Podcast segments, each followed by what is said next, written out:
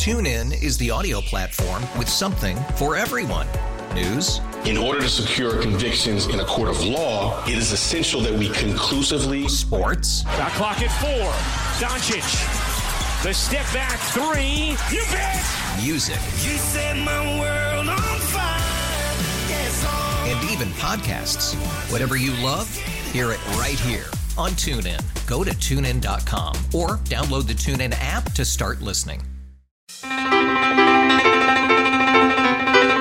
Good morning and welcome to the morning briefing for Monday, January 22nd, 2018. I'm your host, Eric Dehm. Jake Hughes is your producer, and coming up on today's show, we're going to recap this weekend's Vetty Awards as we'll talk first to the founder of LifeFlip Media, Eric Mitchell, and then to the Academy of United States Veterans Chairman of the Board of Governors, H.W. Floyd. From what I understand, it was a high visibility, high speed event with some very VIP types in attendance, even beyond the celebrities we told you about last week. So we're going to get the perspective of a guest in Mitchell and then an organizer in Floyd of the event. But before we get to that, let's get to the Houston Hammer, the Texas Tornado, the well, all right. Well, I think two nicknames is actually enough for one segment, so we'll stop there and welcome Jake Hughes to the studio. Never enough nicknames. Never enough nicknames. Which would you prefer if you had to choose, the Houston Hammer or the Texas Tornado? I like the Houston Hammer. Yeah, like it's it's it's a little more, local. hometown. Yeah, a little, little bit more localized. Lets people know where you're from. Texas is a big place. It's bigger than many countries. yeah. Let's list the countries that it's bigger than. Well, uh, it's bigger than uh, Greece, uh, Monaco. Uh, yeah, it's a long list. We'll go Yeah. down it some other time. But you're listening to the morning briefing. Hope you had a good weekend. Mine was uh, somewhat uneventful, you know, just kind of recovering from my illness last week, still over the weekend. And what did we do on Saturday? I went out to like the playground with my son a little bit because the weather was actually kind of nice this weekend. And then uh, Sunday, a little bit of shopping and that kind of thing. But uh, overall, kind of a relaxed, not doing a whole lot weekend. And uh, my wife doing preparations for our son's official birthday party. His birthday, of course, was now uh, nine days ago, but his party's in February because the 13th or sorry, the 12th of January is uh, it- it's a little bit too close to Christmas, so she likes separating it out a little bit. So that was about it. How about you? What this weekend? Yeah, I didn't do a whole much of anything. I played a lot of Diablo three. I've become addicted to that game. Ah, Yes, yes, it's a it's it's a good game. I've heard. Oh, I did watch the uh, the UFC and Bellator fights. Uh, friend of the show, a man who's choked out both you and me in our uh, in our uh, newsroom out there. Although we were uh, able to tap out before we went unconscious. Shane Kruchten uh, fought on the Bellator 192 card, and while he didn't win, very proud of him for stepping in there against a guy who is not just a top prospect, the top prospect in mixed martial arts. This young kid, 21, 22 years old, named Aaron Pico, hits really hard. And Shane's biggest opportunity, well, biggest shot, I think, biggest chance, best chance to beat him was to get Pico down to the ground. Uh, wasn't able to do that and took two brutal shots to the liver. And the second one, uh, uh, just basically dropped him and he couldn't get up. If you've ever been punched in the liver before, it is an incredibly unpleasant feeling. So, uh, you know, Shane didn't work out the way he or us wanted it to this weekend, but he'll be back. He'll grow from this. He'll learn Yep. from it. It's what we do. And, uh, you know, he's a Marine who's faced a lot worse times than losing a professional fight on TV. So, watch that. And then the UFC event was uh, a fantastic one with two two title fights of the two least appreciated champions, I think, in UFC history, maybe. Daniel Cormier wins again to defend the light heavyweight and, uh, belt, and Stipe Miocic wins the uh, well defends the heavyweight belt for a record third time. No one's ever defended it three times. He just did this weekend. Nice. And he was not the favorite in Vegas. The uh, the challenger was the favorite, but Stipe destroyed him. And what I love about him, he's a guy who I think veterans can get behind because along with being the baddest man on the planet, the UFC heavyweight champion, he's a full time firefighter in Cleveland, Ohio. Really? Yeah. Huh. Still works full time as a firefighter and trains to fight. Like uh, being the heavyweight champion of the world is like a hobby to him. His career is firefighter. Well, if I understand it right, being a firefighter, a lot of the time is spent working out. Because I mean, Yeah, I mean, that's I true. mean, you, you do your annual, you do your training and stuff, and you always keep your skills sharp. But a lot of it is maintaining that that physical ability to pull Yeah. people out of burning buildings. A lot of training, a lot of physical ability training. If you've ever been through, uh, well, every sailor is a firefighter. So when you go through boot camp in the Navy, you learn how to be a firefighter. You learn uh, what different agents you use to distinguish, to es- extinguish, not distinguish, to extinguish certain types of fire. So uh, that's another thing where I think Navy guys could really get behind Stipe because Yeah. we understand. If you've ever been through a firefighting trainer, which are, have these towers that you have to go up to the top of and all the rest of it, it's exhausting stuff. It's it's it's a hard workout. So yeah, I think his job probably does help more than hinder uh, his career, especially if you compared it to like if he was an accountant for the city of Cleveland, Ohio. All right, that job may not be much of a help to him being a fighter, but the fact that he's a, a firefighter and a heavyweight champion and, and really dominated the other guy. Won every round, I thought. Uh, some of them probably by two points, but what are you going to do? The judges gave it to him. Uh, it was a good fight. And that was really the highlight of my weekend. Although my cable company has some answering to do because as I tried to answer it through the cable company, or tried to order it, I should say. No dice. Call them, call their customer service. Nothing. Do try to order it through their website. Sorry, there was an order process or uh, an error processing your order. Nothing worked. So what I ended up doing was realizing, like, aha, I have the UFC app on my Xbox. Ordered it through there, popped it on, and uh, yeah, that was that was not what I liked. I missed most of the first fight because I waited till the last minute to order it, not thinking it would be a problem, but it was. You know, waiting till the last minute can be a bad thing, Jake, when it comes to adding things to your military record. If you do it at the last minute, you may not get it on there. In fact, the highest award I've ever received, I've technically never received because it's not on my DD 214. I got it. Th- They sent it to me in the mail. I was already out of the Navy by the time I got this thing because it was awarded to me at the very end of my uh, career and it had to go through a bunch of levels to get approved. Then it got sent to me in the mail. It arrived at my house. I was like, oh, look at that with a nice little letter and everything. I haven't added it in there, so I don't add it into my bio because it's not officially on my DD214. And until I locate all the paperwork for it and get it properly done through the VFW, the American Legion, there are various groups that can help you out with doing that. I'm not going to tell anybody that uh, I have it. If someone asks, I'll be like, yeah, they awarded it to me. It's not on my DD214. I do have pictures of an admiral pinning it on me and all sorts of stuff like that. I am in civilian clothes because, as I said, I was already out of the Navy, but I, I don't put it in my official bio or anything like that. I'll tell you this the top enlisted leader of 3rd Battalion, 2nd Marines, he probably should have taken a page out of my book and not put something in there that apparently he felt he got, but that doesn't make any sense. His name is Sergeant Major Kenneth Lavelle III, and he's been removed from the post as the Infantry Battalion Sergeant Major due to a loss of confidence, according to a spokesman for 3rd Marine Expeditionary Force. Here's what he did basically he put on his record three of the combat action ribbon. So the combat action ribbon for the Navy and Marine Corps is the sign that you have been in combat. And it's very specific. It's much more like I'm eligible for the combat action badge through the U.S. Army. You know what that is, Yeah. of course, for non infantry people who are uh, in the vicinity even of combat, that basically. I'm not eligible for the combat action ribbon under the Navy and Marine Corps regulations. He has three on his record. Here's the problem with that if you are in combat in Afghanistan 30 times, how many times do you think you get that uh, that combat action ribbon? Just once? Just once. How about if those 30 times are broken up over 10 different deployments, an average of 3 times a deployment? Uh, still just once. Still just once. You can only get it once per theater. So he had one for Iraq, one for Afghanistan, and one for nobody really knows Yeah. something that he says happened in the late 90s that they're like, dude, your service record doesn't say anything about that. Um, it's very odd to me that someone would do that, especially someone who you would think would know better. I mean, this is a sergeant major in the Marine Corps adding something to his record that should not be there. There there was no no third combat instance unless he's talking about Somalia, but if he was in Somalia, guess what? It would be on his record, and they'd be like, "All right, cool, Marine, you were there, you got this."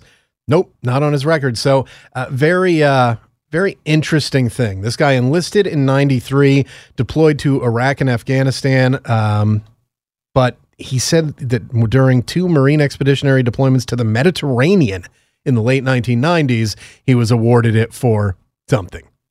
Again, uh, what? What would that be? I mean, the Mogadishu, the, the Battle of Mogadishu, what year was that? Wasn't that like, Like 90 92 or something. 93, 92, Yeah. something like that. It was shortly after uh, the Gulf War. So, yeah, it, it doesn't really make sense. Um, he claimed to have deployed to Kosovo in support of Operation Joint Guardian and to Lebanon in support of the IDF, Israeli Defense Forces. Uh, that's been removed from his bio now. So apparently he never did those things. Also claimed to have been the honor graduate, according to a Military Times report, of his Scout Sniper School, uh, and in fact was not. The honor graduate was uh, somebody else. They actually list his name in the story. Uh, then Corporal Aaron Pine, Marine, who died in 2005 following an honorable discharge from the Marine Corps. So a lot of weird things going on there. And that's one of those like, how did nobody find this until he was already a sergeant major? If you see three combat action ribbons in the Marine Corps, that's that's not not a red flag. That's a whoa. What's all that about? And he would have had to have answered questions. I would imagine to a number of people who apparently bought off on whatever his story was. Yeah, when you've been in, I think when you've been in long enough to like that, people tend to stop asking questions. And then we don't know when stuff was added. Like it could have been recently added, and he's just trying to make command sergeant major. That yeah, that could be. That's that could be true. That could be true. I mean, you never know what's going on in someone's head, but in this case, you know that it's something that was uh, not very smart and not very good. Also, not very good. This government shutdown, of course. Oh, I'm sure. Lord. Have you heard about this? Uh, I think I saw it mentioned once or twice. So there are arguments, of course, as to who's at fault. Uh, basically, the budget not being uh, passed has caused a, a stalemate where no one's getting paid, including the military. Now, I hear that. You know, the military's not being paid. Well, their next payday isn't for another nine days. They're going to be paid. If this goes on for, let's say its third day now, if you add nine more days, if it goes on for 12 days, I would be very surprised. Very surprised. I'd be kind of surprised if we come back tomorrow and this is still going on, honestly. Although I'm a little bit surprised that it's still going on today because they were working on it over the weekend. Although when you looked at uh, what people were saying of what time they started working on it on Sunday, you were like, okay, maybe they're not going to get that done today. They're, they're, from what I understand, a lot of them are already working on it. Uh, you know, the military is going to be paid. That they're not just going to be like, well, sorry, you don't get any money. Not the way that it works. You just yawned. You turned away from the microphone and yawned, and it passed over to me. I'm sorry. I didn't mean to. I'm sorry. No, there's nothing you can do about it. It's one of those weird things. So, uh, you know, I keep hearing that, uh, uh, you know, the military's not being paid, and the military people that I know on active duty, most of them, with the exception of a couple people who are, uh, the sky is always falling in their world, from what I see. The majority of them are like, you know what? If it's still going on nine days from now, then we won't get paid. Other than that, let's not worry about it. Uh, it shouldn't be too much of a big deal. The issue is more with the services available to families, Fleet and Family Support Center, things like that. Um, uh, AFN, there's a big one. Of course, a place that I worked for and I believe you worked for as well, right? When Yep. you were over there in, uh, was it when you were in Korea when Korea. you worked for AFN? There you go. Um, AFN, for those who are not familiar with it, of course, if you're listening to this show, uh, there's a very good chance that you are. It's the American Forces Network, part of Armed Forces Radio and Television Service. Essentially, it's the TV and radio that is provided to our service members stationed overseas, whether they're deployed to Iraq and Afghanistan or they are stationed in Italy, Korea, Japan, wherever. It allows them to watch uh, you know, essentially TV from back home for free. The government doesn't pay anything for it. Now, that's why I think it's kind of odd that it's not airing over there because the government doesn't pay anything for it. And the only thing I can think is that the civilian workers who work at Armed Forces Radio and Television Service headquarters, which is out in California, uh, Riverside, California, I believe, that them being uh, off basically on furlough, essentially, not being allowed to come in and work because they're not getting paid, so they're not going to be working. It feels like maybe because they're gone that now they had to shut down AFN because they don't have the support system there to keep it operating. But then there's a whole bunch of active duty people who are there. Like, why not have them keep doing it? I mean, it doesn't make sense to me, I guess, is what I'm saying that it's shut down. It Yeah. seems like, and it's also primarily at this point automated. There's not a lot of human interaction with it. Yeah, I know. It, I don't know how it was for you over in was it Iceland, Keflavik? What for? Oh, I worked for uh, Naval Media Center in Iceland. AFN was barely a thing at that point. Oh, wait, was it but Guam then? Broadcasting detachments? No, no, no, no, no. Italy, Greece. Those Italy were Greece. AFN Well, detachments. Whatever. Yeah, yeah. Wherever you worked. I don't know how it was for y'all, but for me in Korea, there were a whole lot of civilians in the process. Like most of our engineers and the senior people that were making decisions were civilians. Oh, at your detachment there, you mean? No, at, at AFN Korea headquarters. Oh, yeah. Well, there was a lot of So, that. I don't know- AFN I mean- South, but again, I don't think if if I were to go back, I'd, I'd really have to think about what everybody did. I don't think that if you removed every civilian person from, let's say, AFN South in Vicenza, which covers uh, the southern half of Europe and the northern parts of Africa, basically. If you were to remove every civilian from their post there, I don't understand how that would cause you to have to shut down all programming. I just, I just don't. It's almost all automated now. You have civilians who do things, but you also have military people who work in those same lanes. Like there are plenty of engineers out there. I, I just, I, I don't get why, especially since essentially it doesn't cost the military anything to purchase that programming. I guess it does to operate the equipment or something like that to pay the power bill. I i don't know but it seems silly and it seems uh you know it was very bad timing for those who are fans of uh, any of the four football teams who played yesterday. They apparently didn't get to see their teams play. Now there was a way apparently around it by watching on the uh, NFL's uh, like the season pass thing or whatever that they have. However, while I saw that, I used to have the NFL season pass they have through DirecTV. It didn't include playoff games. Once playoff games started, you had to watch on network television. You couldn't watch the uh, uh, the season pass. So I don't know about that, but all I know is that uh, this shutdown caused that to happen, and it's caused a lot of consternation and a lot of look what they're doing to the military. No, look what they're doing to the military. You ever feel like we're like pawns in a game?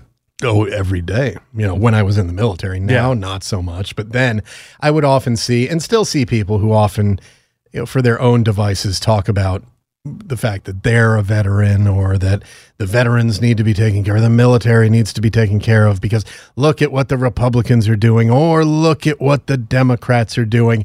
I have my own ideas as far as to who's responsible for this. yeah, and there's there's two competing hashtags. There's the Trump shutdown and there's the Schumer shutdown. Yeah. So it's like everyone's blaming everyone else. I'm shocked by that. I thought everybody would come together and try to figure out a solution. You're a funny guy. Yeah, I know. That's why they pay me the big bucks. so we have um, that story, of course, ongoing. And if you go to connectingvets.com, we have a couple interesting stories on it, including how a military shutdown will, quote, uproot military and veteran education benefits. And what does that story say? Well, it basically says that tuition assistance is a DoD benefit for service members, but veterans won't be impacted. So basically, if you're on active duty and going to school, your tuition assistance could be affected by this again if it continues on, particularly. So that's something that you'll have to keep an eye on if you're in uniform. But veterans, after the shutdown in 2013, which my God, Jake, have have so many people forgotten about the last time that this happened. Yeah. They're like, oh, this has never happened before. This is not, this, look at this. And that's another thing where you hear that competing narrative, like, look, look what happened under Trump. Oh, God, this never happened before. It happened four years ago, man. What are you talking Yeah. about? Like, this, this fairly recently, this happened. I the, the memory of some people is very, very short. Yeah. I was actually affected by the last shutdown. I was supposed to go to a school when I was in the army, Mm. and I, I couldn't go because there was no funding for my trip there. Mm. So I know how it can affect troops. Yeah, it certainly can. I mean, it's it's going to affect them in some ways, and it's it's more it's more the outside aspects. I mean, listen, if you are on the in the active duty military, you're going to have a place to live. They're going to feed you. There you go. I mean, your your pay. If it's delayed a couple of days, that stinks. It absolutely does. If you got a big bill that you need to pay, if you time everything very closely, if you're living paycheck to paycheck, that can be a big problem. They're going to get paid eventually. They're Yeah. not just going to be, no, we're not going to give you the money for this. time. No, they're going to give them the, the full amount. They'll get back due. pay. Yeah, absolutely. So, um, oh, and here we go. You know what? I just saw a story. So I apparently was misinformed yesterday because something new came out. AFN did broadcast the NFL's championship games despite the shutdown. So, Defense Department officials, reverse course Sunday morning, announced they partially restored operations at the AFN network, which was shattered Saturday because of the government shutdown. A statement Pentagon spokeswoman the Pentagon spokeswoman has the same name as the president of the UFC, Dana White. So Department officials determined the operational necessity of television and radio broadcast constitutes them as essential activities, which makes sense. That's what AFN is actually there for. You see, while those stationed overseas like it because they get to watch new episodes of their favorite TV shows or watch live sporting events. The actual purpose of AFN, radio and TV, is command information. Exactly. That's when you work at AFN, people would ask me like, "Oh, did you get to like do stuff with the TV shows, like you know NCIS or what?" No, no, no, no, no, no, nothing like that. We created the command information that went in between the shows, or I did the morning radio show in well, I did the afternoon radio show in Keflavik, Iceland, morning radio show in Sigonella, Sicily, morning radio show in Suda Bay, Crete and what we did was focused on what was happening around the base. We were able to provide people emergency information during times when the bases were shut down due to protests, which happened quite a bit in Italy and Greece in particular.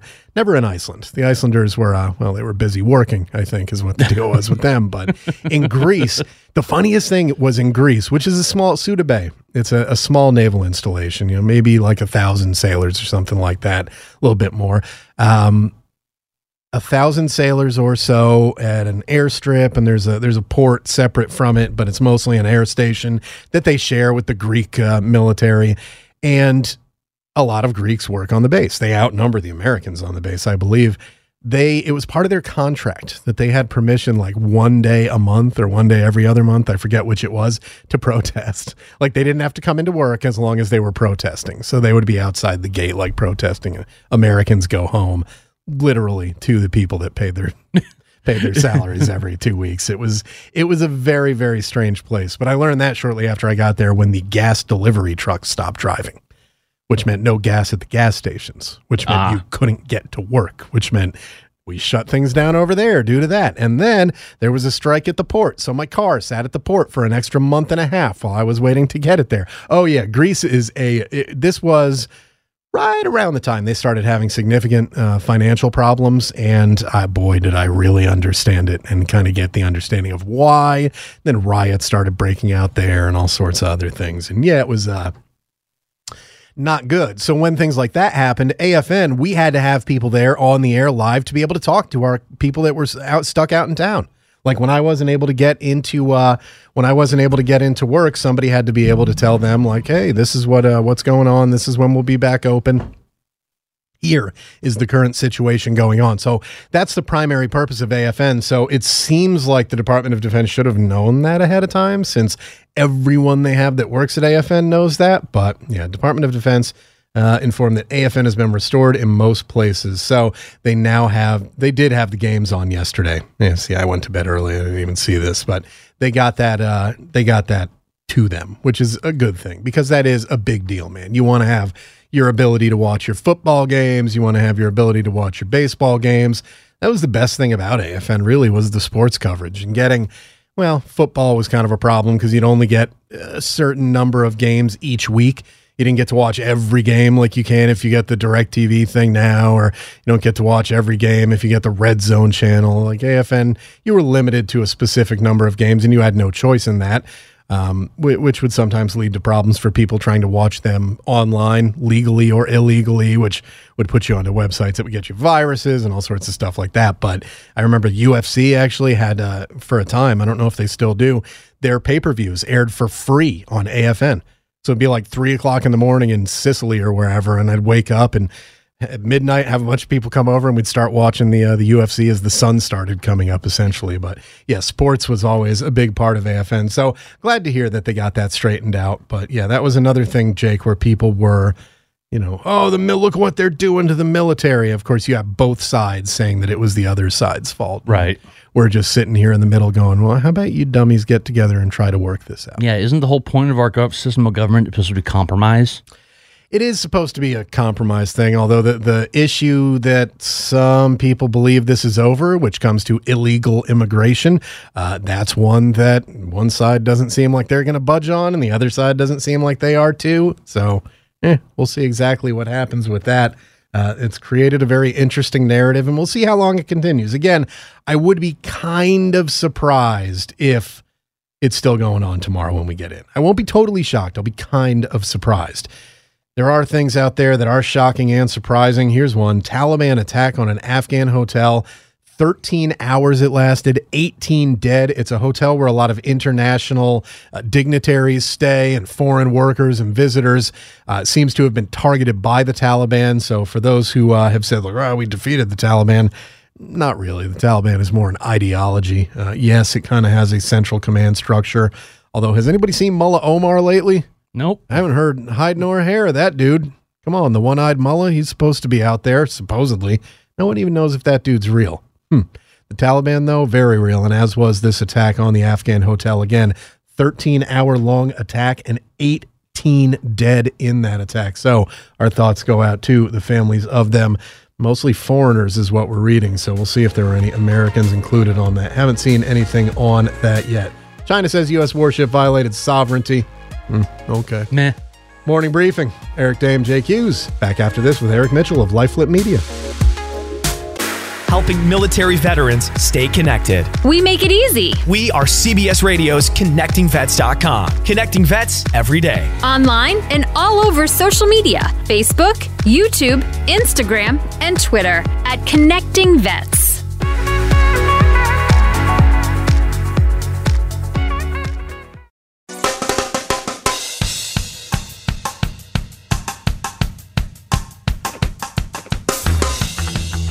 Welcome back to the morning briefing. It's Monday, January 22nd, 2018. And you know what? As far as Mondays go, this one doesn't feel too bad because this is the warmest Monday I can remember in the last few months, man. Oh, we've been stuck in a deep freeze around most of this country, and it seems like we're finally coming out of it for the most part. It's going to get a little chillier here over the next few days, but then next weekend, supposed to be nicer again. I actually considered riding my Harley Davidson into work today, and then I realized that I really wanted a cup of coffee during the drive-in, so I, you know, decided against that. But soon, baby, soon, I'll be on two wheels, flying down the road on my way into the ConnectingVets.com studios. Hey, speaking of connectingvets.com, have you checked out the website? Well, you're going to want to later on today. Our brand new website launches tonight. You know, if you you know, you could just you could check it out tonight. You could go there tomorrow morning, but our brand new website will be launching all the same great stuff that you've come to expect from us maybe a little bit more focused into some specific categories, but a lot of great content is going to be available at the new site, just as it was at the old site. That site again is connectingvets.com. And if you're looking to keep up to date on the latest and greatest in the veteran community, you need to follow Connecting Vets on social media. We are at Connecting Vets on Facebook, Twitter, Instagram, YouTube. That's us, and that's the way for you to keep an idea of what we are doing because everything we do aims to help you the veteran and veteran family communities out there. Speaking of veterans, we're about to be joined by one right now. He is a Marine Corps veteran. Appeared on the show recently. How recently? Well, last Friday, he was talking about the Vetties, which were coming up this weekend. Well, now they've happened, and we want to find out exactly how everything went over there. Please welcome back Eric Mitchell, founder and CEO of Life Flip Media, to the show. Eric, good morning. How are you? Good morning, Eric. How are you doing, bud? I'm doing pretty good. So, as I mentioned, you were at the Vetties this weekend. We talked about it a little bit, well, a lot of it actually, on Friday. How did it go? How did everything pan out over at the Vetties as, as a guest of the event? You know, it was an amazing event, and uh, if anybody who listened to the watch the show, listen to the show on Friday. Uh, we remember HW was talking about the hidden guests that were coming. It turned out it was uh, the Honorable General Kelly from the Chief of Staff of the White House and the Secretary of the VA. Both were the honored guests that ended up being surprise guests to show up. So it's pretty cool to have those two in attendance. It really caused an extra vibe, especially having General Kelly there with all the Marines around. You know how we get, you know, Mattis and Kelly seem to be like the you know the the the brat pack of uh the, for the Marine Corps, so we get excited with our owner around. I it was just it was an amazing event to see that many veterans all dressed up and patriots all dressed up walking the red carpet with you know it was just a, it was it was a beautiful event. Uh, I can't say enough of how exciting it was.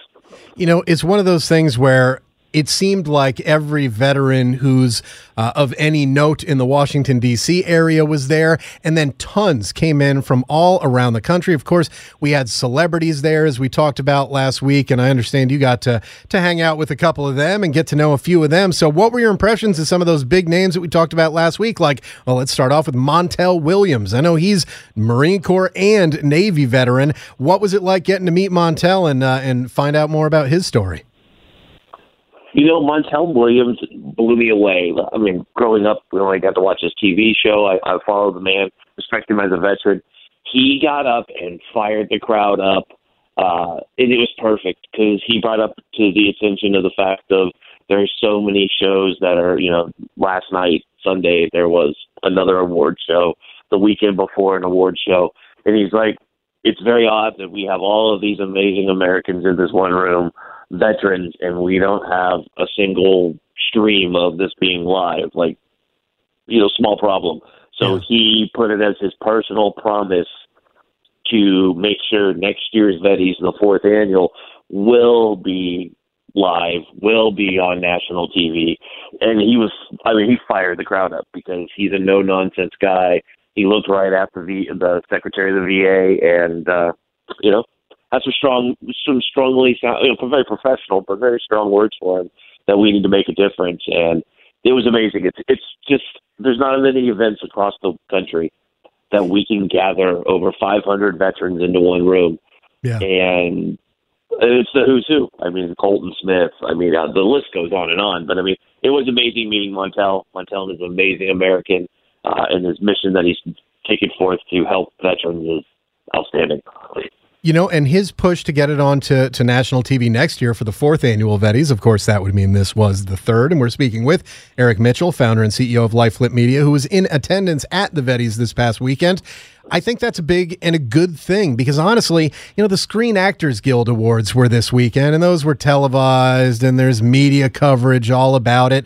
And I can't think of a group of people, particularly right now with all the things that have come out about what's going on in Hollywood, I can't think of a group of people that I'd like to see uh, given awards and put on television less right now. Whereas in the veteran community with the Vettys, really some fantastic work being awarded out there and work that helps people more than just entertains people. It, it, I think it's more important, the Vetty Awards, yet in this culture that we live in today, uh, you can find any number of award shows giving millionaires little statues for pretending to be somebody, but try to find, uh, you know, the broadcast nationally of the Veteran Awards of people saving the lives of their fellow veterans and Americans. Uh, good luck. You know, you had to go to the Facebook page for the actual event to actually check it out. So I, I think that is huge. I mean, did he give any idea of exactly how he's going to do that, or is that kind of what the next year is about, figuring out how and and what platform it's going to be on? I, he just said that he was going to use his network, his connections, and if he had to, his own money to make it happen because this is what our country needs. As the Vettys, the third annual, what they put together was basically it was built around unity, right? Right. Not left or right, but that, I mean, and we know that both you and I, you know, with our service, we understand now how, how tight our community is. So it was. I don't know how he's going to do it, but I'm not going to question that man because he told a story about his health and how he went and figured, you know, he got together with a bunch of scientists to want to make this drug. I forget the name of it. Forgive me. It's early here on the West Coast. uh, but he, he got it and he looked right at the VA and said it's past third phase. It's FDA approval. We need to get this in every, you know, soldier, marine, sailor's hand that we can get out there. And he just struck me as a person who told me, you know, told the whole audience when he retired from doing TV, he was told within three years he'll be wheelchair bound. And hmm. he's turning 60 later this year, and he's never felt better. Right, he's out snowboarding. Has, uh, type, yeah. We've talked yeah. to him about that. He talked so, to our own Phil Briggs about how, how much he loves snowboarding and how that's kind of therapeutic for him. And also marijuana. That's another big thing that he was one of the earliest proponents of looking into the research for medical marijuana for veterans. So, yeah, very interesting guy. Now, of course, he wasn't the only celebrity there. One of my favorites, Shohreh Aghdashloo, who you weren't really familiar with before you got there, but I know I saw a message from you that I got after you were saying like uh, that, that, you, uh, that you'd be available today saying, wow, she was pretty awesome. So, really, overall, uh, all those TV stars that were playing seals on TV that were standing next to actual seals, like your clients, like Eli Crane. How, how was the interaction with the uh, the military and the celebrity culture overall? You know, it was awesome. The celebrities were very open to hanging out with all of us. Uh, Matt Barr is uh, one of the one of the actors who plays a seal on TV and got to hang out with uh, Eli Crane, the bottle breacher, and uh, Sal uh, DeFranco, who runs Battlegrounds Coffee. Both those seals uh, I just mentioned were on SEAL Team Three. Both have Chris Kyle as a boss, and it was pretty funny to see those guys act. They loved it. It was funny to see that seals go talk to him and how the actors were like, "Oh my god, like you're the real deal." and uh, a lot of good interaction. And oh my goodness, you know, that actress was awesome. Uh, she, well, I didn't really know who she was, and then I heard her voice, and I was like, okay, I watched The Punisher and all that stuff. So I was like, you're awesome. And it's a funny story, so I have to say this real fast. So Mark Rockefeller, uh, a local DC veteran, uh, is a CEO of Street Shares and also a you know Air Force guy he brought his daughter as his date because he just had a, a newborn a couple weeks ago. Oh, wow. His little daughter, 12 years old, and she walked up and told her, "I saw you in House of Fog. I believe that's the House of Sand and Fog, right?" Sand and Fog. Yeah, she was Movie. Oscar nominated for Yep. that. Yep. Yes. She goes up and tells her about that in the movie Elizabeth. They end up start texting each other during the Vettys, and they're besties now. this little twelve year old little girl.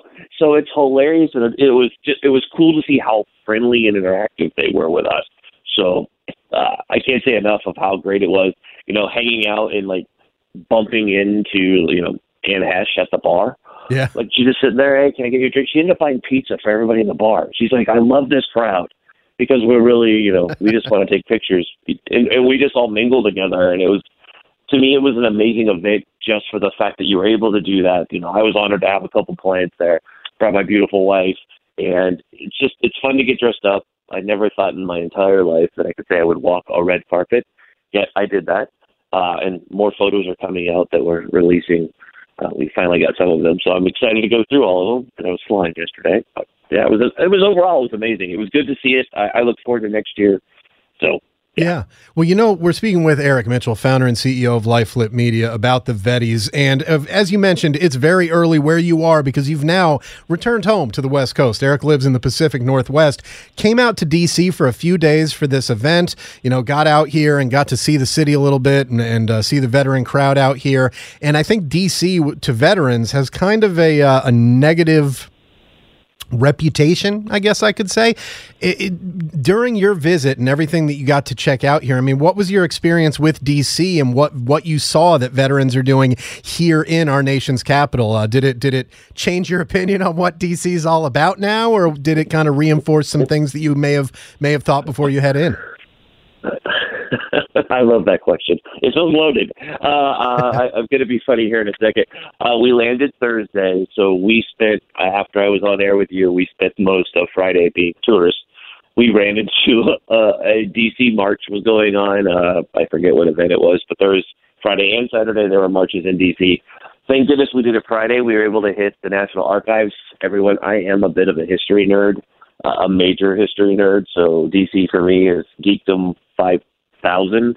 So we did hit the National Archives, a few other museums, which we were happy because Saturday they were shut down thanks to the government shutdown. They Right. were not open. Uh, so it was great. Uh, the the local veterans that I met in the community, I was. It's great to see how and what they're doing and not realizing their mission. Uh, it's funny how still across the country and with Facebook, Twitter, and everything else, how I still didn't realize there were these other missions missions taking place. Uh, I see that we're all frustrated, and I think that's a no. I don't want to say I'm positive. I'm happy that we're all frustrated, but it's good to see that the mission statement is there and the belief that service never ends is still going, and it's very strong in DC. Everyone is very frustrated with the lack of these politicians to get things done. But the cool feature was staying at the Mayflower Hotel Friday afternoon, having some cocktails with clients. I look out the window and Saul DeFranco, Battlegrounds Coffee, goes, It's cool in DC. They have those sidecar cop cars, the bike Oh, right. motorcycles, right? The sidecar ones. He's like, Wow, one goes by, we look out the window, like 20 go by, and then a big SUV. And then the president of the United States goes cruising by with his motorcade just down Connecticut Avenue. And I was like, okay, that was totally cool. If that just happened while I'm just sitting here on a Friday. But you know, DC was cool for so many things. But meeting the veterans on the East Coast, this was well attended event. It, it was really good to talk to those guys. I mean, especially HW uh, Floyd, who you had on Friday, and I heard a rumor he's coming on today. Uh, amazing, you know what what he put together uh, for the board of governors.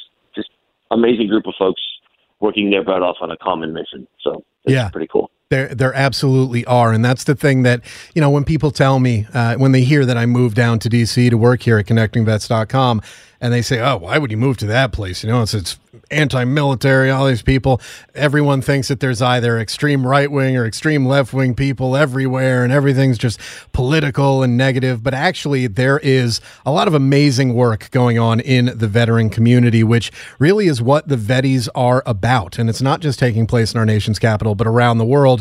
Although, when you try to pick a place to uh, to celebrate what's happening in the veteran community, those helping out others, I think you'd be hard pressed to find a better place to do it than Washington D.C. And it certainly sounds like the Vetties were quite an interesting time for all those in attendance, including, as you said, Mark Rockefeller, Eli Crane, Sal DeFranco, three previous guests of this show and clients of yours, as well as H.W. Floyd, who, yes, will be joining us. Uh, I hear he's actually in the building now, so he'll be joining us in about 10 minutes, eh, 15 minutes or so. But we've been talking to Eric Mitchell of Life Flip Media about his experience traveling all the way to the East Coast for the Vetties. Now, Eric, if people want to find out more about Life Flip Media, more about you, more about your clients, if they have a, a business that they're interested in uh, in trying to put in contact with you, how can they go about doing that? Uh, find us on any of the social media website or go to www.lifeflipmedia.com. Uh, you can find us same name all over the place: Facebook, Instagram, Twitter, LinkedIn. Uh, reach out and find, and we will connect with you right away. Uh, we're looking to help as many veterans as we can. That's our goal with the businesses that we're doing. Uh, just, yeah, it's an exciting time. So please reach out. We'd love to talk to you. Yeah, it is an absolutely exciting time, and one of the most exciting things uh, in recent memory for the veteran community was this third annual Vetties Award uh, award ceremony, which took place this week. And we want to thank Eric Mitchell for getting up bright and early out in Oregon. So yeah, three hours. It's now. let's see, how good am I at math? I think it's two thirty in the morning Saturday where you are, or something like that, right? Uh, no, it's actually late next week. Oh, there you go. Late next week. So. Late- Don't Late- ask a Marine to do math. Come Don't on ask a. Marine to do. math. hey, at Uh, least I didn't ask you to spell anything, brother. You gotta, you gotta thank me for that. Uh, I already have those moments live on Facebook this past weekend. But no, it's it's four forty six in the morning, four forty five, 440, yeah, yeah, 448, 49, something like that. But we want to thank you so much for getting up so early with us and for filling us in on that stuff. And uh, as we said, H.W. Floyd is going to join us next. But Eric, thank you very much. And go ahead and get back to sleep now, man. Have a good day. Thanks, brother. I appreciate it. Have a good one. Thanks for having me on. You're listening to the morning briefing here on Entercom's ConnectingVets.com. Connecting vets, well, just about every day. Helping military veterans stay connected. We make it easy. We are CBS Radio's ConnectingVets.com. Connecting vets every day. Online and all over social media Facebook, YouTube, Instagram, and Twitter at Connecting Vets.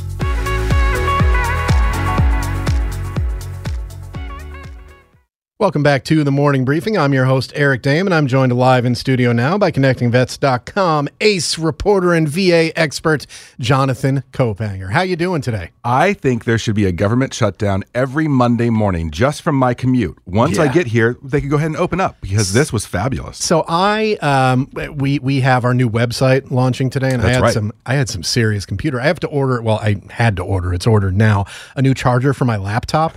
my laptop charger uh, just time and everything. The Yeah. laptop's on its last legs too, but the charger just stopped working, and then I Uh-huh. was trying to fiddle with it. Finally, got it to work yesterday afternoon. Charged up the laptop. I had stuff to do in preparation for our new website Yeah. launching today, so I was up kind of late last night doing that.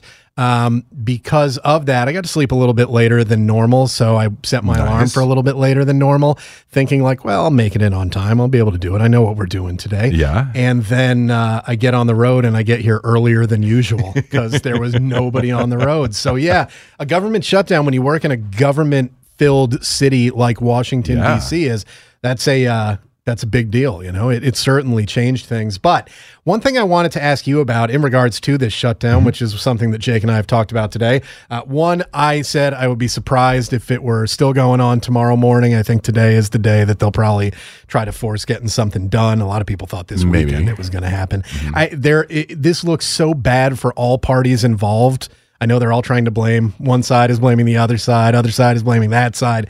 Nobody looks good in this. I think they should be fined hundred thousand dollars every time they try to blame somebody. Because why don't we talk about what's happening to people instead of trying to put the blame? That just annoys me to no end. Yeah, well, you know that, and the fact that uh, there are politicians still getting paid. Yeah. even Oh, if yeah. there aren't military members and veterans and people working at various veterans organizations like the VA. Of course, Jonathan is our VA subject matter expert because Mm-hmm. he used to work there. So, is the VA shut down? Or the hospitals shut down? Are they No. operating essential only? No, or- they have a like a two uh, year uh, per, uh, uh, appropriation budget. so like a generator. Yeah, so they can pretty much run for about two years. Um, really, about 95% of all VA staff will be at work today.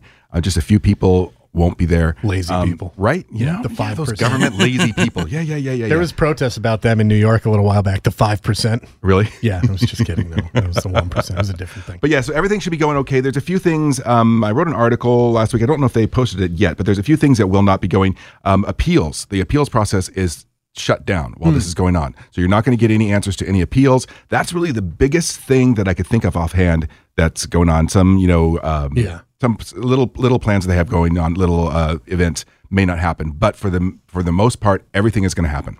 Some of the people who have appeals that have been out for ten plus years are probably sitting there going, "Oh no, not another day." Oh, another couple days of waiting. Yeah. like what's what's the difference really? Um, so yeah, the shutdown affecting uh, the military community, active duty, more than the veteran community, Right. because the VA still working, um, the GI Bill still working Yep. after the last time, which we were talking about this earlier, five years ago. This happened before. Like Yeah. this has happened before, but so many people were, this is the first time this has ever happened. No, No. it's not even the first time it's happened this decade. No. Come on, pay attention, man.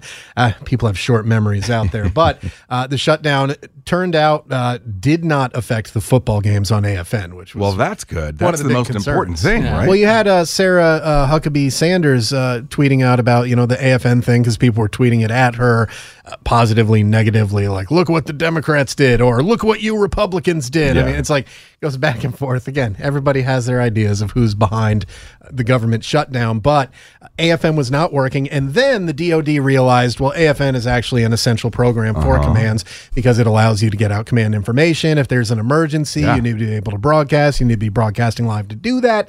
So they started it back up, the TV stuff in particular. Um, so that's good that the people got to watch the the Patriots win yesterday and the Eagles. Ugh, I don't like either one of those teams. this is the worst Super Bowl ever. The two teams that outside of the division my team plays in, I like the least. You I can just- tell from the look on my face that I You don't give care. so many poops to all of this. Oh, my goodness, language, sailor, stop it. So, uh, yeah, it, it's good that they got that back up. Now, I wanted to ask you about this. There is now a list that I'm seeing that it looks like this came from uh, American Grit through the Military Times of the top five naval bases. Ooh. Want to see what you think of this list? I have been to, let's see, one, two, three, four. I've been to four of the five, uh, only stationed at one, though. So, number one on the list, starting from the top, is where they went. Okay. Naval Station Rota, Spain. I yeah, I yes, yes. Oh, if if no other reason, but you can go anywhere else from Rota. Fabulous. Yep. It, it is a great hub. You're at you're at Western Europe. You're closer to the states than you are anywhere else that you're going to be stationed Yeah. in Europe. Now that Iceland is closed, although as we talked about last week, it might be opening back up in some way, true. shape, or form. That's fascinating. And if it does, I think it should be on this list because it was my number one place that I was ever stationed at.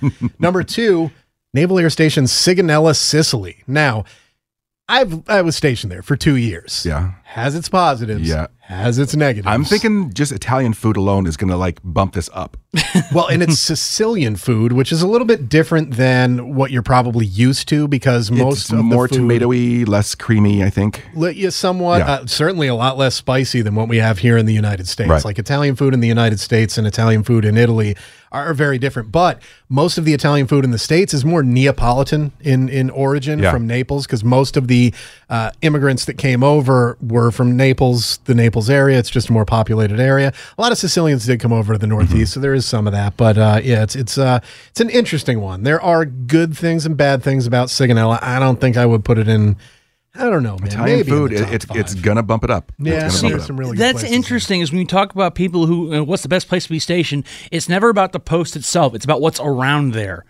And like- I, I picked Italy because of the food. Right. Like if I like if I had to rate uh, uh, my time in Korea, the bases I was on were horrible. I didn't like them at all. But the the culture around it and the food and everything that was fantastic. Well, Jake's a video game guy, and South or yeah, South Korea is basically So there ground zero for video games. I was going to say North Korea, not so much. But that's all StarCraft and League of Legends that I don't like. Oh yeah, that's valid points. I think. I, I don't know. So Just trust me on this one. number three, Naval Air Station Pensacola. Uh, Uh, no, no.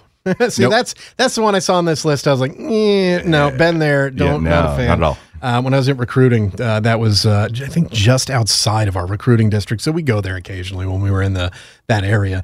Naval Base Pearl Harbor, Hawaii. I'll never take it. been there. I've never been, but I'll take it. But yeah, I'll it's go. Hawaii, you know, Yeah. and it's expensive. You're going to get decent cola when you're stationed out in Hawaii because it's so expensive. And then number five on the list, and this is, I think, of the two big naval bases, if you have to pick one to go to, if it's between Norfolk and San Diego, you're going San, Mm-hmm. San Diego. Diego. Naval Base Coronado, located just a short drive away from San Diego. So yeah, that list is on there. They also, it looks like, have top five duty stations in the Marine Corps. Uh, my list would be a little bit different. Of course, my list would include a place that doesn't even exist anymore. Naval Air Station Keflavik, favorite duty station in 13 years, and honestly, wasn't even close. But interesting list there. Interesting so show. Interesting show so far. H.W. Floyd of the Vetties coming up for a recap after this. Helping military veterans stay connected. We make it easy. We're CBS Radio's ConnectingVets.com. Connecting vets every day. Online and all over social media Facebook, YouTube, Instagram, and Twitter at Connecting Vets.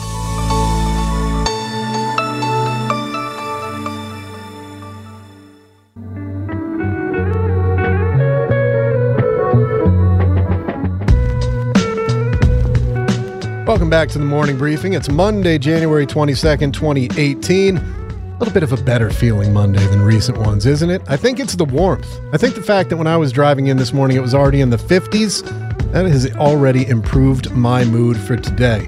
Know what else improves my mood? Getting good news, information, entertainment, education, all that out there to the veteran community through Entercom's ConnectingVets.com. Connecting vets every day and bringing you wonderful stories. If you go and look at the top five on our old website, which remains in place for another I don't know, 10 hours or so, I think it is. We've got fantastic stories, including one on a Native American veteran memorial that's coming in 2020. The Cool program, how that's helping service members get accredited, how the government shutdown will uproot military and vet education benefits. Well, it's actually more military education benefits than vet education benefits, but still.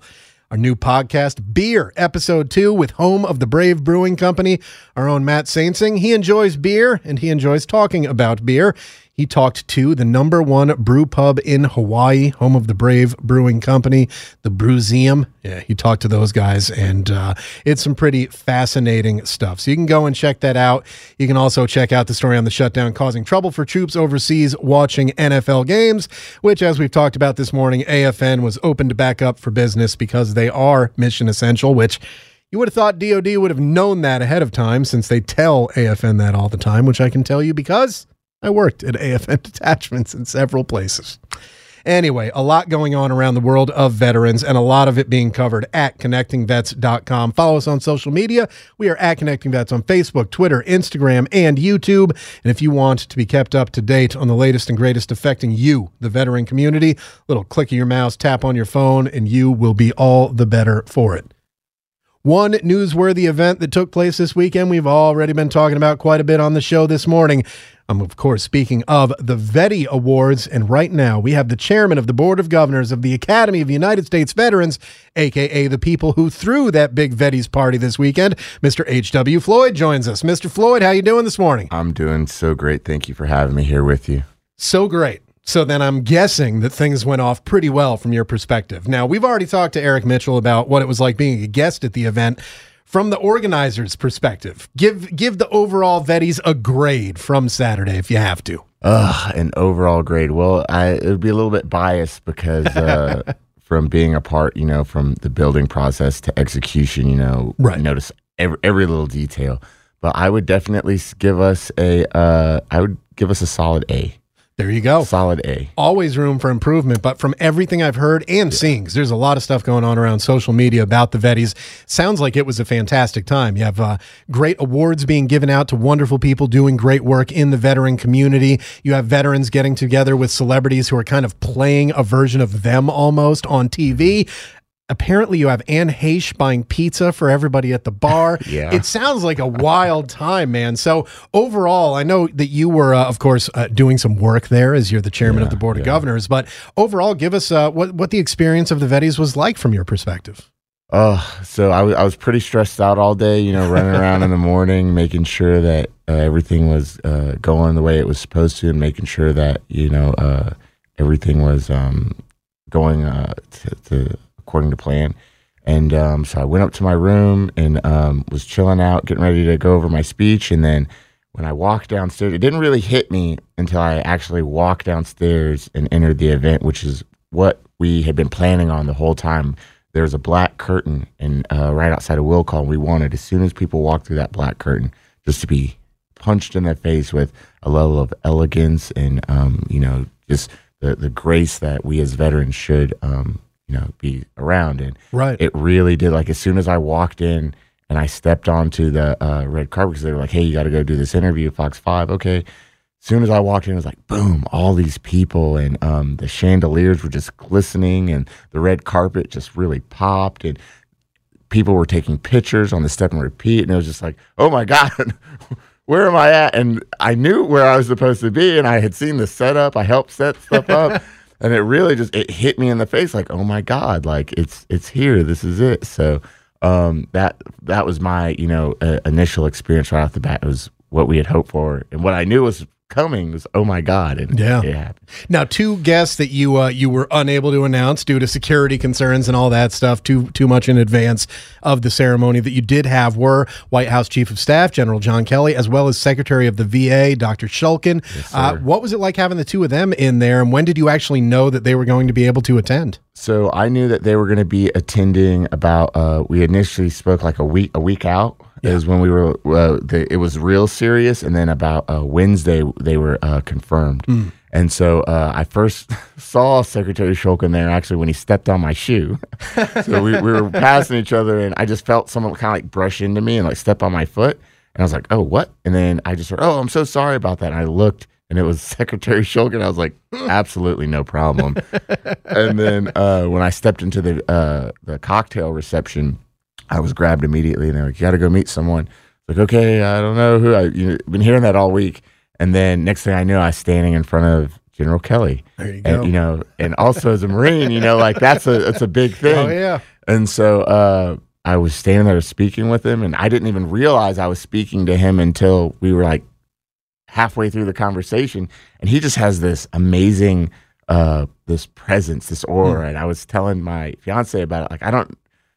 The, the only way really to describe it is you know you're about a foot away from him in like a normal speaking distance, but he feels like he's eye to eye with you, like almost nose to nose, and you want to like kind of like lean back, like lean away, like we're, we're too close, like I'm uncomfortable. But then you realize, no, we're normal. di- He just puts off this vibe. I don't know. It's very, very strong and powerful. It was really a unique experience. That's interesting. And we're speaking with H.W. Floyd. He's the Academy of United States Veterans chairman of the Board of Governors about the Veterans Awards, the Vetties, that took place this past Saturday here in Washington, D.C., with uh, an amazing guest list. You had Montel Williams there. You had Academy Award nominee Shohreh Aghdashloo, Anne Heche, uh, other members of her show, The Brave, that's airing uh, now, including uh, some people that are playing basically United States Navy SEALs who got to meet some SEAls like Eli Crane, who was Oh, yeah. there. Colton Smith was there, of course, yeah. UFC Ultimate Fighter uh, champion and still currently serving on active duty in the Army.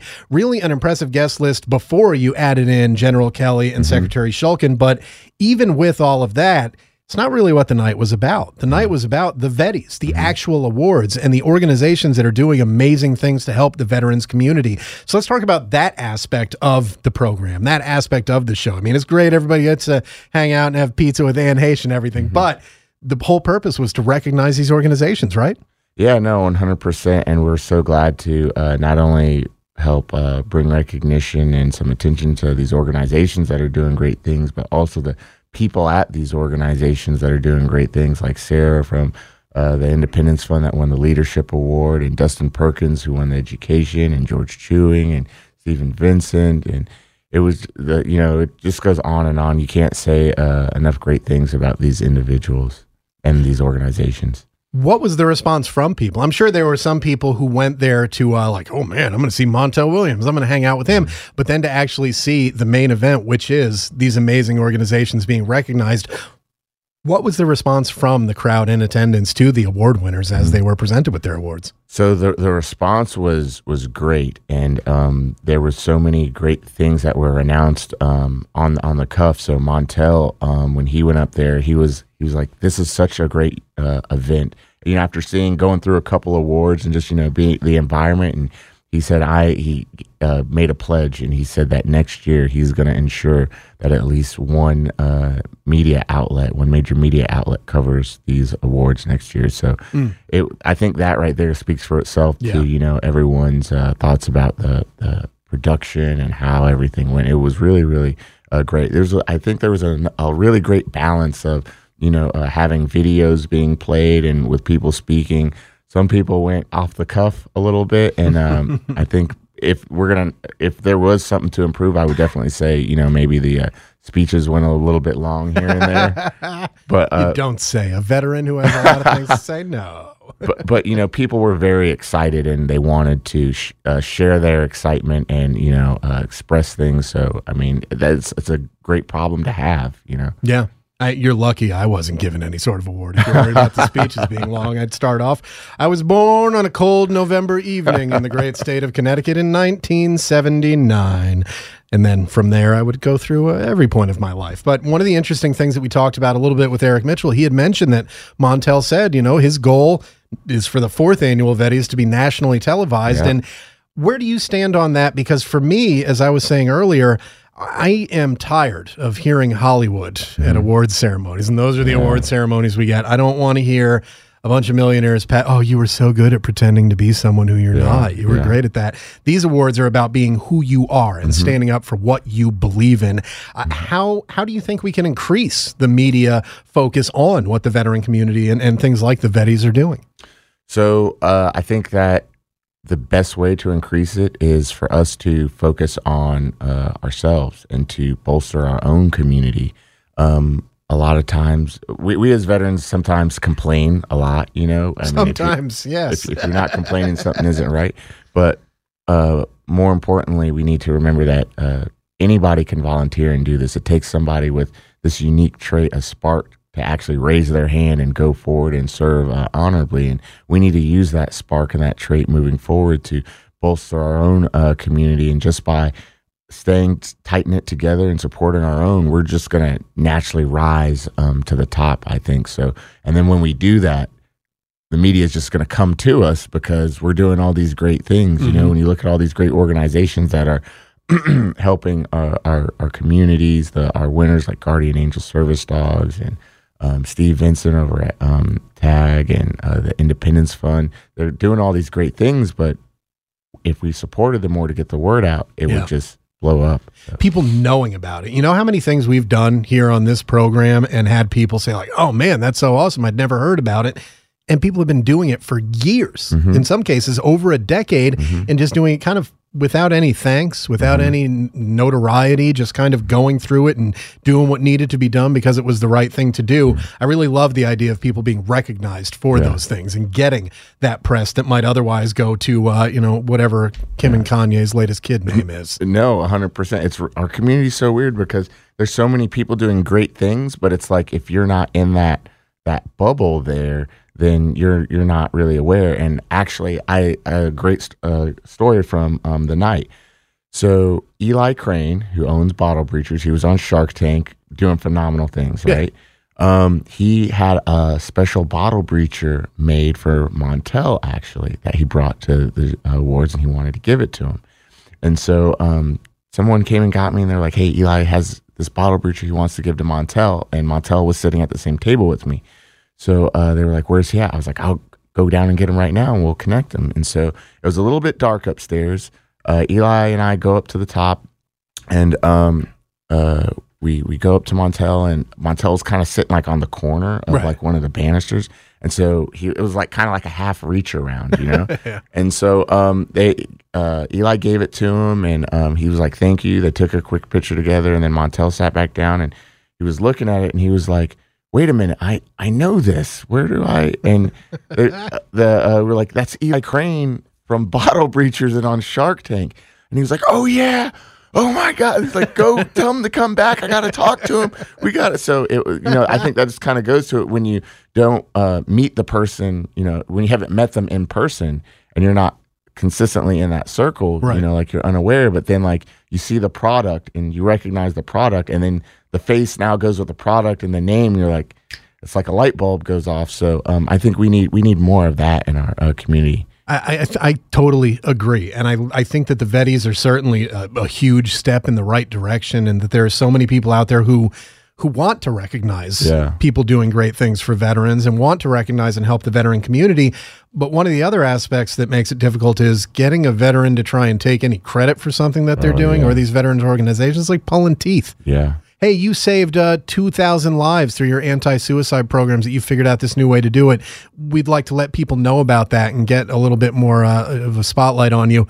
And you'll get these guys who are like, ah, it's not really what I'm about. You know, I'm just kind of doing my thing. It's like, ah, you got to do that. You got to do some of this outside stuff. So, certainly very important. And we're speaking with H.W. Floyd. He is the chairman of the board of governors of the Academy of United States Veterans.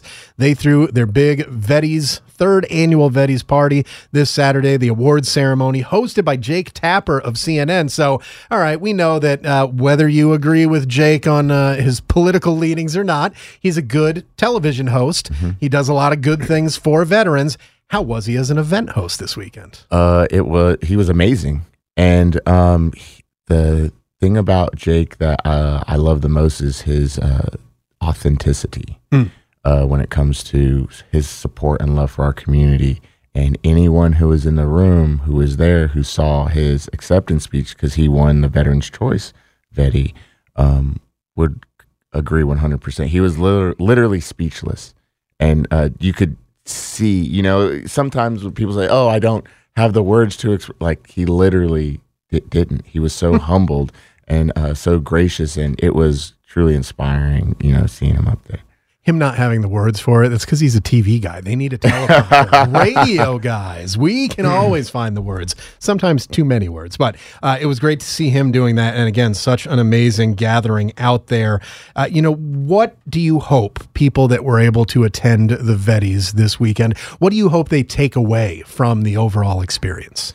Uh, the potential of our community. Um, seeing all these great uh, Americans, these great patriots, these veterans getting together, and um, especially afterwards, uh, seeing guys uh, swapping ideas and seeing cards and you know information being passed, and people say we got to get together. We have to, you know, make this happen. I think only great things are gonna um, happen for our community in the future, and also, uh, you know, being around these these individuals. Um, and these celebrities who you know can help uh, bring shed more light on everything that we're doing. It was just so great to see. Uh, there were so many great like little moments in the night, and I wish more people would um, have the opportunity, or hope more people have the opportunity in the future to come to the Vettys and have those little moments. I have so, there's so many great stories um, from the night. And even if they're not able to attend, uh, if Montel Williams stays true to his word, they'll be able to watch it on TV next year. So we'll see if we can. Uh, you know, I, I- think it's something that a lot of people would be interested in. I think it's something that there is certainly a market out there for. I mean, if they're willing to watch the same movie and TV mm-hmm. stars for three months in a row every weekend at a mm-hmm. different award ceremony, why wouldn't they be willing to watch something amazing like this with legitimate heroes and mm-hmm. lifesavers taking part in an event like this? So uh, it makes perfect sense to me. Now, I want to ask you, HW, because you are a United States Marine, and of course, once a Marine, always a Marine. you Have you seen the story about this Sergeant Major who's basically been removed from uh, his post because uh, fudging his uh, his his record basically when it comes to ribbons, specifically when it comes to the combat action ribbon. He's a, he a Marine, did He's a Marine, yeah, Sergeant Major, yeah, yeah, yeah. Is yeah. it- So- he's active duty? active duty. Oh yeah, hold on, I need to find this because right now the the website is acting up on us. Uh, he's been relieved. All right, here we go. Oh no, you know what? Oh, forget it. Never mind. I don't want to talk about this. It's old. No, we had the wrong date on it. But I mean, when you see things like that, and we've seen problems taking place in each branch of the service. We've Mm-hmm. seen the Navy having a, a difficulty not crashing their ships into each other lately, which, you know, I, I was in for 13 years and we had a couple incidents, but, you know, the, the biggest ones were like few and far between, like every Mm-hmm. Bunch of years in between them. Really, this year we've had, I think, three fairly serious collisions, including two that led to significant loss of life. This story, it turns out, uh, the date that we had on here was actually quite old. So this happened a while ago.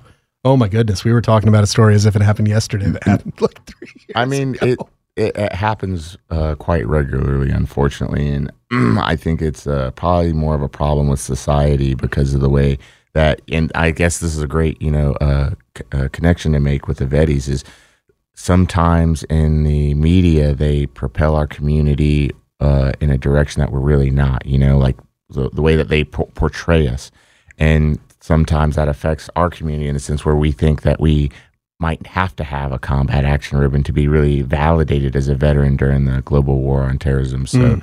um, that's why something like the Vettys is so great because we can connect these individuals, these celebrities, with the people who've actually been there, done that. So when they are creating these films, TV shows, miniseries, whatever, they're actually portraying things correctly, you know, Yeah. the way that they should be. So, uh, but I mean, it happens, and uh, whether you're young or old, I think uh, the Vettys is going to be something that's going to be sticking around for a long time. Yeah. Um, so many great people in, in uh, attendance who are joining. Uh, I'll give you another quick story. I'll Yeah, try yeah. and do it really quickly. Um, so Mark Rockefeller, the uh, uh, president and owner of uh, Street Street, Shares. Street Shares and VetBiz, um, he was there and he brought his daughter. She was about like I think she's maybe seven or eight. And so I was talking with Mark, and he he was like, "This is my daughter. She was so cute. She had her dress on. She had the the white gloves that came up. Oh, yeah. and uh, she looked so cute. And um, she saw Shohreh uh, uh, Aghdashloo, the Right. uh, Chor Os- Aghdashloo, yeah, the Oscar yeah. nominee from House of Sand and Fog, stars on uh, Syfy's The Expanse, which is kind of a military-themed sci-fi show. Yeah, yeah. And so she saw her and she was like, "That's Elizabeth from the Nativity." Oh, wow. And she just lit up. And she, uh, Mark was like, "Okay, well, let's get a picture with her." And they went on the carpet by the step and repeat and took, you know, with the banner and Oh, yeah, everything. yeah. They took they took a couple pictures and then Shohreh bent down and started talking to her. And then she picks up out her phone and gave her her number and they started texting right there on the red carpet. That's His amazing. daughter, isn't that like cool? That's It is. and this little girl, you know, who Somebody that she recognized That- from off the screen, off the off the screen. She loved her right away. They just connected immediately and just started chatting. Like that's where else is something like that going to happen? I you know? really should have gone. I could have been texting with Shohreh Aghdashloo. like in season three, when it comes out later this year, because I think season three is coming out uh, in a couple of months or something like that. Great show. Actually has a, a Marine Corps element to it that I think a lot of Marines might be interested in, where uh, the Marine Corps is essentially uh, on Mars. It's Mhm. kind of a battle between Earth. The colony on Mars and people working out in an asteroid belt. It's hard sci fi. It's like realistic. The physics are real, all that stuff. They try to do a good job with it.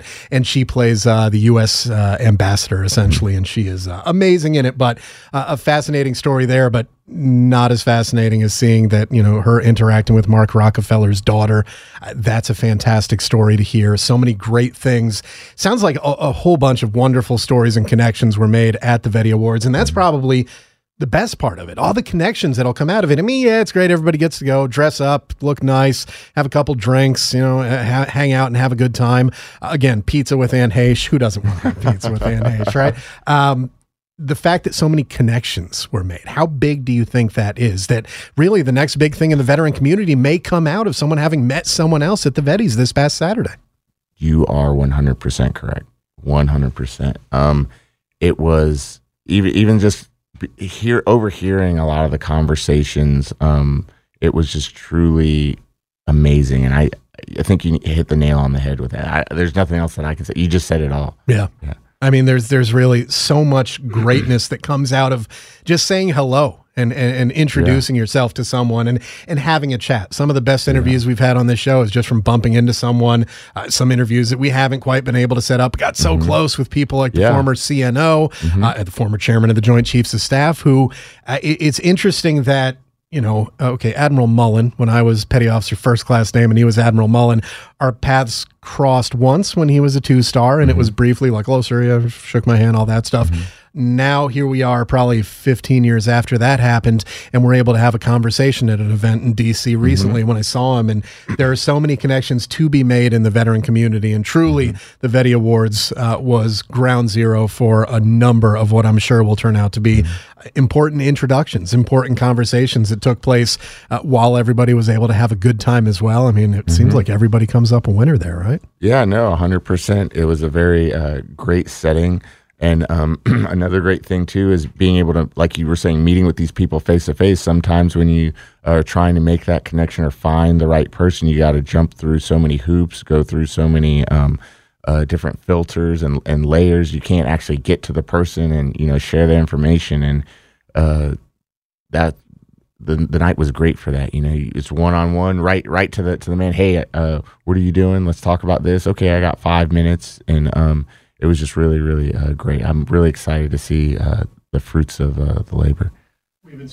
We've been speaking with H.W. Floyd. He is the chairman of the board of governors for the Well, well, not not anymore. Not anymore? Not anymore. I was for this event. Now, Oh, now, now- it's Travis McVeigh, the uh, owner Oh, and founder of Heroes, Heroes Vodka. Vodka. Yeah, we've had Yeah. Travis on the show before. Well, we've been speaking to H.W. Floyd, former chairman of the board of governors Yeah. for the Academy of United States Veterans. Now, if people want to find out more about the Academy of United States Veterans, of course, who do a lot more than just the Vettys, where can they go to do that? Uh, so uh, AUSV.com, you, they can go there, and uh, or just simply type in Vettys in a Google search. It'll be one of the first things that pop up.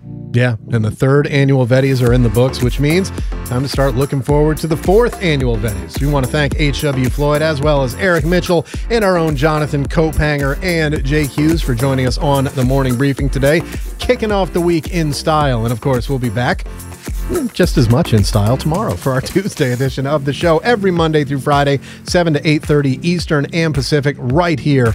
It's the morning briefing from Entercom's ConnectingVets.com at Connecting Vets on social media. Hey, have a great, safe day. See you tomorrow. Tune in is the audio platform with something for everyone. News, In order to secure convictions in a court of law, it is essential that we conclusively sports, Shot clock at four. Doncic. The step back three. You bet. music, You set my world on fire. Yes, oh. and even podcasts. Whatever you love, hear it right here on TuneIn. Go to tunein.com or download the TuneIn app to start listening.